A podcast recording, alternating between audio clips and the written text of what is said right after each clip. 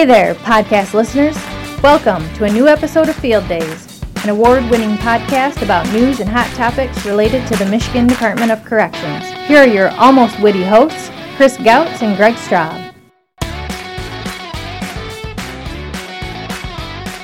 Hello and welcome to a new episode of Field Days Podcast. I'm Greg Straub, joined as always by the department spokesperson Chris Gautz. Chris, let's talk today about one of our really great programs that we have inside of our prisons. That's really making a difference. You know, we always talk about offender success and have people walk out the doors towards a path of, of success down the road. And I think this program does just that. So I'm excited to talk about our Pell programs. We have a wonderful guest on today from education. Tony, well, welcome to Field Days Podcast. Thank you for coming on. Thanks for having me. So why don't, we, why don't you talk about who you are and kind of what you do for the department? Tony Costello, I'm the Assistant Education Manager for the department. I've been in that role for going on seven years now. I've been with the department. It'll be 20 years in April, so hard to believe. But uh, started off as a teacher back in Ionia at Handlon and then uh, became a school principal over to Bellamy. Did that for 10 years and then uh, took the job with central office. Uh, first, I was the acting education manager for a year and then the assistant education manager. Well, Chris, he, he's very modest. You know, we, we were talking before the podcast, and he, he's so much more than just that. He's much Yeah. more just a teacher or uh, education manager. He officiates high school football and basketball games. He seventh grade basketball coach at Portland, and you Yeah, know, just the kind of employee talk- that we want. Talk that- basketball all day with me. yeah, for sure. Busy. Yeah, which is great, and, and we appreciate you coming on, Tony. Thank you so much because this is this is a great program. And so let's, let's get into it. And let's, let's get into kind of the details of it. So talk about the Pell program for those of you like me who don't know much about the program. Where is it at? What's it doing? Well, a little background. Uh, 2016, the feds put out an RFP for an experimental sites Pell initiative. Um, they reached out to different states and let colleges basically put in grant applications to offer programs, uh, bringing back the Pell Grant. Three colleges in Michigan received the funding Jackson College, Delta College, and Mott Community College. They all decided on business degrees, some entrepreneurship also in there, with the goal being associate's degrees.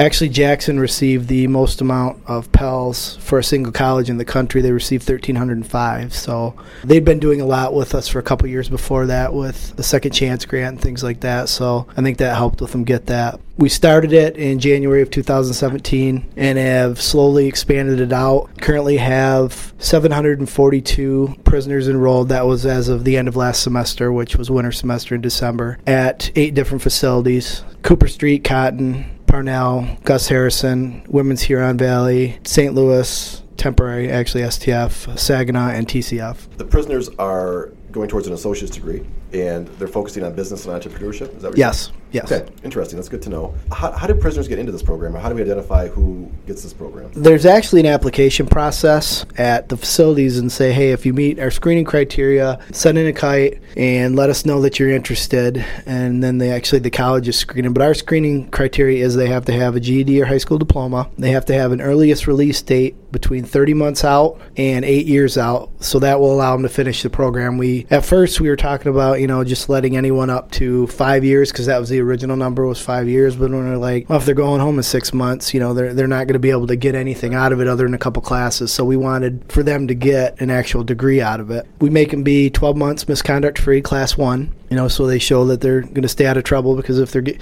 catching tickets, things like that, then they're going to miss classes. One or two custody level, and then there's some stuff at the federal level that they make them when they screen them. They have to have been enrolled with selective service. That's actually been one of our issues getting some people qualified. They didn't enroll in selective service between the ages of 18 and 25. They're technically not approved for Pell. There is an appeal process for that, especially if they've been locked up that whole time. Those that defaulted in student loans also wouldn't qualify for the program, but they can start a repayment plan. The colleges work with the feds on that. The guys will send like 30 bucks a month to kind of catch up. After a couple months, they'll let them enroll in the program. And I don't think we can underscore the, importance of the, the reemergence of, of Pell because uh, I don't know if you know the history, but I, and I know it's, it was decades, uh, if, if not longer, that the, the country went without the ability to have post-secondary you know, education provided in prisons. And uh, that's right. It's been a long time. When President Obama uh, announced this program in the last year of his presidency, this was the first time in a long time that we were able to offer college programs like this to prisoners. Yeah, everything we'd offered before had been self pay. You know, when you're paying 500 to 800 dollars per class for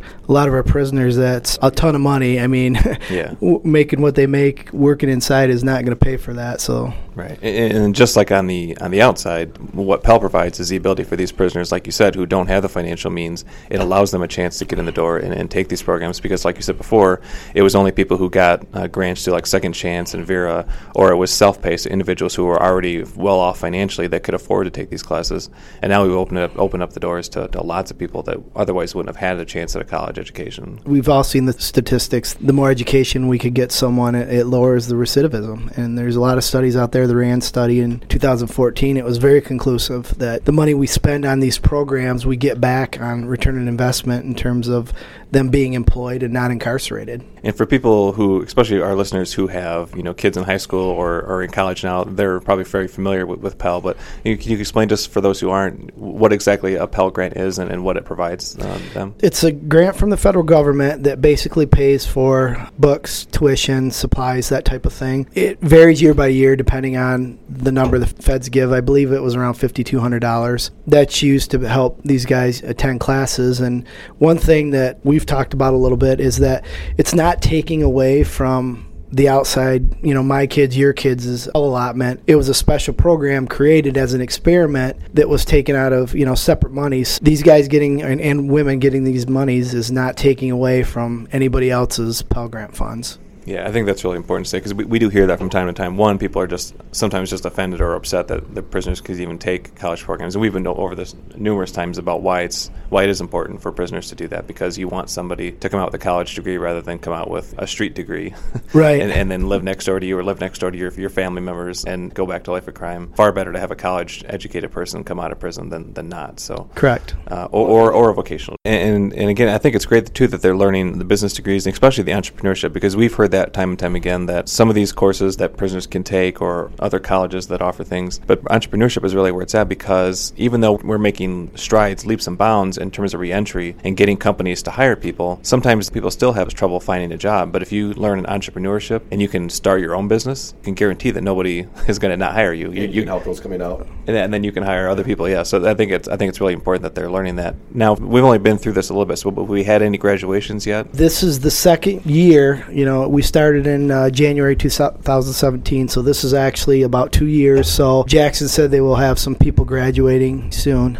We've had people graduate, but they were second chance grant Right. or I've been to uh, some of those. self pay. yeah. Now for the Pell, you know, we got the state got thirteen hundred and uh, and some Pells. Now is that just for one year, or does that carry? Is that pay for them throughout their time until they get their degree? How, how does that? They're renewable every year, and it's actually the state got fourteen hundred and seventy-five. Jackson got thirteen hundred and five. Okay. So Delta and Mott got the other ones. They're they're renewable every year, and and uh, it was just announced that they were going to renew for another year because this was a couple year experiment. Obviously, the uh, feds can decide at any time they don't want to do it anymore. And there was some concern with that with the new administration coming in, but so far the Trump administration has supported it. That's really good because, as hopefully many of our listeners saw a few months ago, Director Washington and Secretary Wetzel, who's a friend of the pod and has been on before, co-authored an op-ed in, in USA Today and after the First Step Act was passed and championed the idea that we need to continue the, the Pell program and keep it going because of all the things you mentioned, the RAND study uh, and, and the importance of college education. So I'm very happy to, to hear that, that uh, Secretary DeVos uh, and the Trump administration are continuing this program uh, and seeing it as part of the whole reform in criminal justice and, and wanting to move that forward. And the First Step Act was obviously a, big piece of that. So I'm glad that they recognized that. And it, it wasn't an Obama era program that, that died in the Trump administration, which many people might naturally think that might happen just because of it's a different party. But I think it shows that this is important across the spectrum. there's a push. The Vera Corporation, who we worked with on the Second Chance grant, is actually doing a lot of lobbying right now to make Pell permanent, not just an experiment anymore, but to make it for prisoners to be able to apply and, and get Pell like it used to be, you know, mm-hmm. not just a program that could end whenever. Yeah. If, if they did that, w- would it still be an allotment? I mean, I'm sure in terms of like physical plant and, and, and just the classroom size, I don't know how much how, how how much more do we think we could handle capacity wise? I mean, Well, the goal is within the next year to get up to the 1475. Yeah, there are some challenges with space. There's challenges, you know, with the screening criteria, getting enough eligible people. Colleges have some challenges, you know, when they venture out a little bit farther from their region and uh, getting adjunct professors and that type of thing. But we're working through all these things. We've got good partnerships with all the colleges that we're working together to try to make this happen. I just think it's such an exciting time to, to have those three colleges plus you know Calvin with their prison initiative. It's just so exciting to see so many different avenues for prisoners to come out with a, with a college degree. In the case of Calvin, though, a lot of those are lifers, uh, and, but they're going to go in with a degree that's going to help them become change makers inside of other prisons where they where they end up. There's just a lot of avenues now, along with the vocational village. I think probably more so than ever in our history, we're providing a lot of educational avenues for, for these prisoners uh, to take before they get out, which is it's just really exciting. Tony, let's talk about this a little more from a facility level too. Do you see this making a difference inside the facilities? Are we um, having less tickets? You know, are people more engaged in programming? What, what are we seeing from a facility level? The feedback I've gotten is that you know most of the prisoners that are involved in the program they've shown a history of staying misconduct free, and that's kind of why we chose them. Mm-hmm they're putting some of them in the same housing units so they can create like these educational communities like they have at MTU and they can work together as a cohort, study together. Well, I'm excited from a field perspective and being an FOA. These guys and, and ladies start coming out of their facilities with these degrees, I got to imagine that it's going to have an impact on employment and success rates and being on parole. So I'm excited. I know, I know this is this is fairly new, and you know not a lot of people have been out. Yeah, not a lot yet. So you know I'm excited to see for the, from a field perspective. Since Heather Gay, our education manager, took over, the focus has been on credentials. We yeah. want state and national credentials. We want college credentials. We want prisoners to go out and be able to show when they interview you know, here I have something from NCCER, which is a nationally recognized building association, um, not something that says, you know, MDOC taught me how to, you know, yeah. weld stuff or frame or yeah, weld yeah. or things like that. So. Right. I can weld good. Is yeah. That, isn't that, isn't that no, no, you can't. Sterling No, no, you can't, Chris. so, Tony, we, we've had this program for two years now.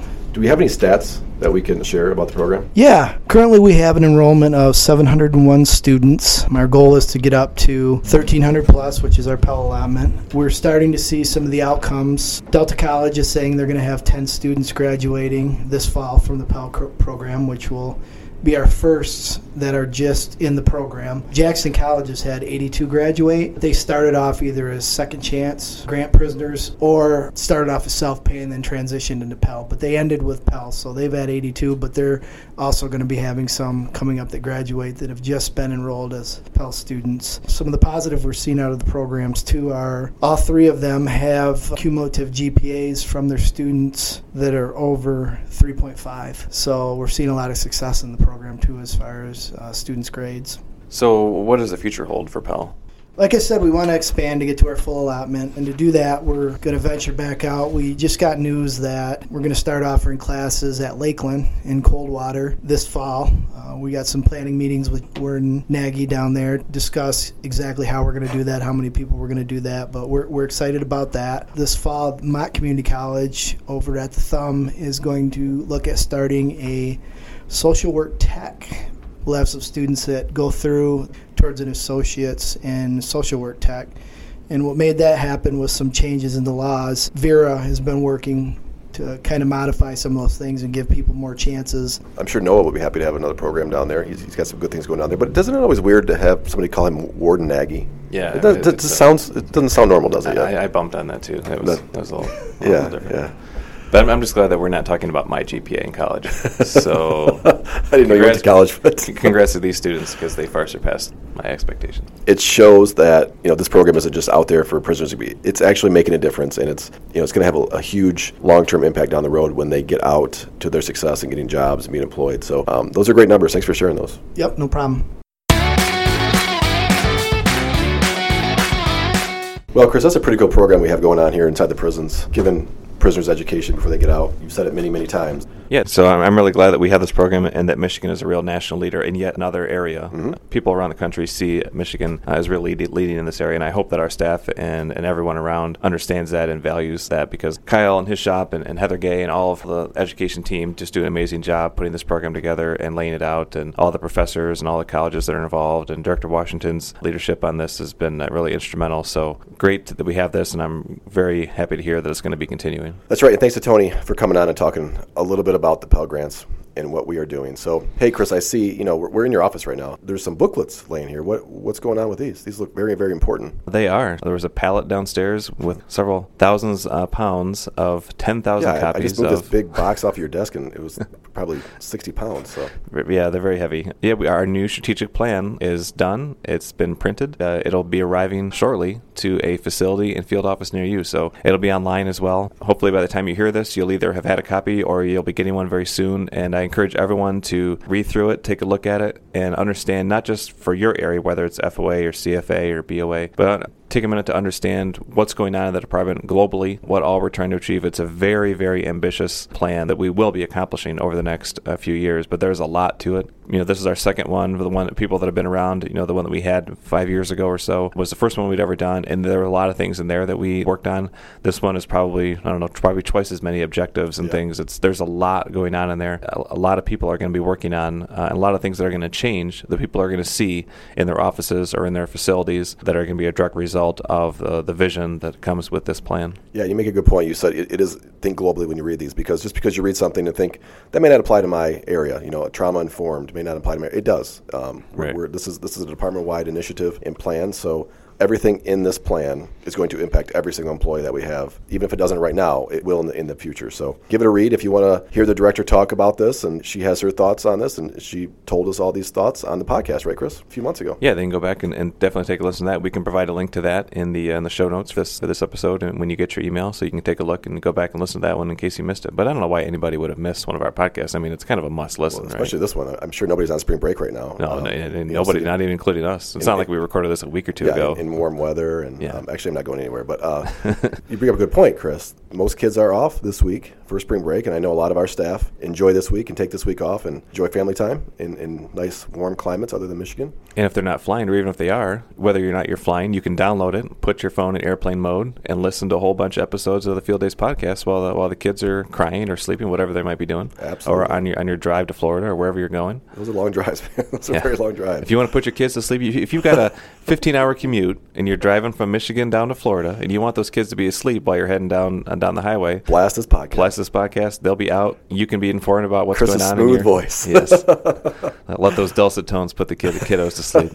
All joking aside, Chris, there's some pretty important news. I saw some new pictures floating around central office, and I'm sure other offices are seeing this picture float around their offices. Yeah, so uh, not only are you going to be getting a copy of the strategic plan showing up in your office or in your facility, we will now have pictures of Governor Whitmer That's uh, to hang up on the walls. I know a lot of people have been asking about this. Some people have actually been kind of making do on their own. If people might remember a couple years ago when Director Washington, we took a while to get her picture up. Well, this podcast, I think, We forced her into yeah, doing it, because of this podcast. You guys all have that picture of her. We kind of bet her that, that she had to have it done by the end of the year. Otherwise, I forget what, what was the, the I circumstance think of you were, that. you were fired. I think I was fired Yeah. she didn't. Yeah, that's probably. I'm glad I'm still here. But Governor Whitmer has her pictures out, so we will get those up. In some facilities, we're printing out pictures like from the newspaper and putting them up just because they're so used to having a picture of the governor up there. So we will now have the official, official, yeah. the official state portrait. Looks great. We're very happy to, to ha- be sending those all out, and we'll have those up at all of our field offices and facilities uh, all over the state. Yeah, good stuff. And coming up this month, pretty important day. And we're going to do a podcast around what the department is doing. It's Earth Day, right? Yeah, so this will come out. Earth Day is April 22nd of this year. So the, the week right before that, that Tuesday, we will have a podcast about Earth Day and all of the many areas in which we are doing to help green this department. We, there's a whole recycling team that Director Washington put together.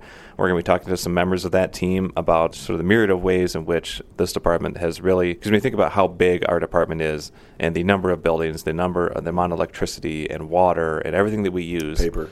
Paper absolutely we consume and use a lot of material and a lot of energy changing that just by a little bit can, can make a make a huge impact. difference Yep. and we saw that in oh, what a month or so ago End of January. yeah, when we had the issue that Consumers Energy was having, when they called us and asked us if we could turn down our uh, energy usage, just like they did for GM and Ford and, and those In, those in houses across the state. Right, Yeah. and some, some of those big users uh, like us were, were turned ours on. So every little bit helps, and, and we are doing more than just a little bit. So it'll be great to have on some of the folks there to, to really talk about all the ways in which we're doing, some of which I'm not even aware of, I'm sure. But we'll, I know we'll learn more about it on the podcast. Absolutely. Yeah, so that's that's good stuff. I'm, I'm glad you knew when, when uh, Earth Day was. I shot that at you, and um, that's that's pretty good on your feet there, Gautz.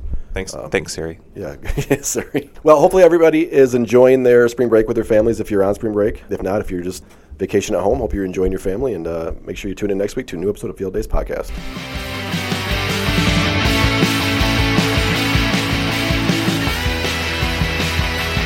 Right, as always, thank you for listening. We'd love it if you would help us spread the word about the podcast. You can do that by subscribing to the show on iTunes and leave us a review. You can always follow the department on Facebook at MI Corrections and on Twitter at Michigan DOC, as well as the FOA account at MDOC FOA and the CFA account at MDOC CFA. And you can send any questions you have to the show using the hashtag AskFieldDays. Until next time, thanks for tuning in to Field Days Podcast.